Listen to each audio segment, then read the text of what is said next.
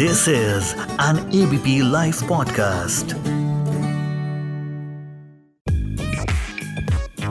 सबसे बड़ा रुपया नमस्कार, मैं हूँ उपकार जोशी और पिछले कई महीनों से आपके साथ फाइनेंस व इन्वेस्टमेंट्स डिस्कस कर रहा हूँ। पिछले एपिसोड में हमने ये जाना कि इक्विटी इन्वेस्टिंग एक नए बिज़नेस को सेटअप करने जैसा है इसलिए इन्वेस्टमेंट तभी करें जब आप उसमें लंबे समय तक इन्वेस्टेड रह सकते हो। शॉर्ट टर्म के लिए कुछ डेट इंस्ट्रूमेंट्स पर ध्यान लगाना चाहिए। तो इस पर एक साहब ने पूछा कि अगर हमारे पास कुछ पूंजी जमा हो गई है और हम उस पूंजी को इन्वेस्ट करना चाहते हैं तो उसको कितनी अवधि के लिए इन्वेस्ट करें ताकि हमें मैक्सिमम रिटर्न्स मिल सकें।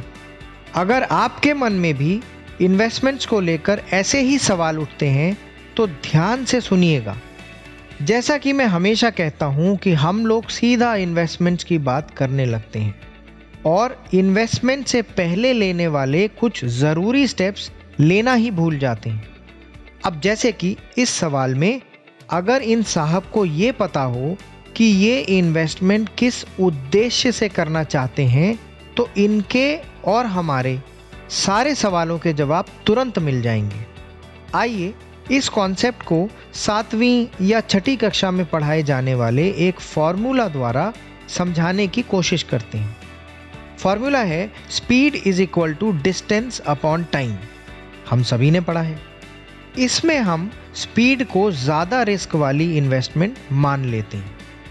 डिस्टेंस को आज की कॉस्ट के हिसाब से गोल के लिए रिक्वायर्ड अमाउंट माइनस उस गोल के लिए जो पूंजी हम ऑलरेडी जमा कर चुके हैं, वो मान लेते हैं। टाइम को नंबर ऑफ़ इयर्स जिसके बाद अमाउंट रिक्वायर्ड होगा, वो मान लेते हैं। अब अगर हमारे पास गोल अमाउंट जोड़ने के लिए पर्याप्त समय है तो हम धीरे धीरे यानी किस्तों में भी मगर लगातार इन्वेस्टमेंट करके पूंजी जोड़ लेंगे। शायद कम रिस्क वाले प्रोडक्ट से भी काम चल जाएगा। इसके विपरीत, अगर समय कम है और गोल अमाउंट ज़्यादा है तो या तो गोल अमाउंट कम करना पड़ेगा, या फिर ज़्यादा रिस्क वाले प्रोडक्ट्स में इन्वेस्ट करना पड़ेगा, जिसमें नुकसान होने के भी चांसेस रहते हैं।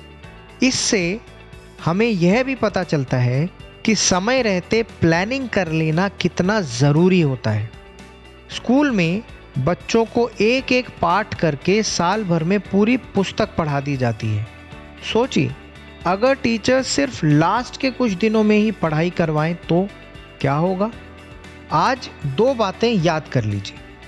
सबसे महत्वपूर्ण है अपने फाइनेंशियल गोल को जानना और समय रहते छोटी छोटी मगर रेगुलर इन्वेस्टमेंट्स करते रहना। दूसरा, अपने रिस्क लेने की क्षमता को पहचानना। आशा करता हूँ आज के कॉन्सेप्ट्स आपको ठीक से समझ में आ गए होंगे। अगले एपिसोड में इसी तरह की कुछ ज्ञानवर्धक बातें करेंगे। आप सभी अपना खूब ध्यान रखें। सभी को उपकार जोशी का प्यार भरा नमस्कार। सबसे बड़ा रुपया।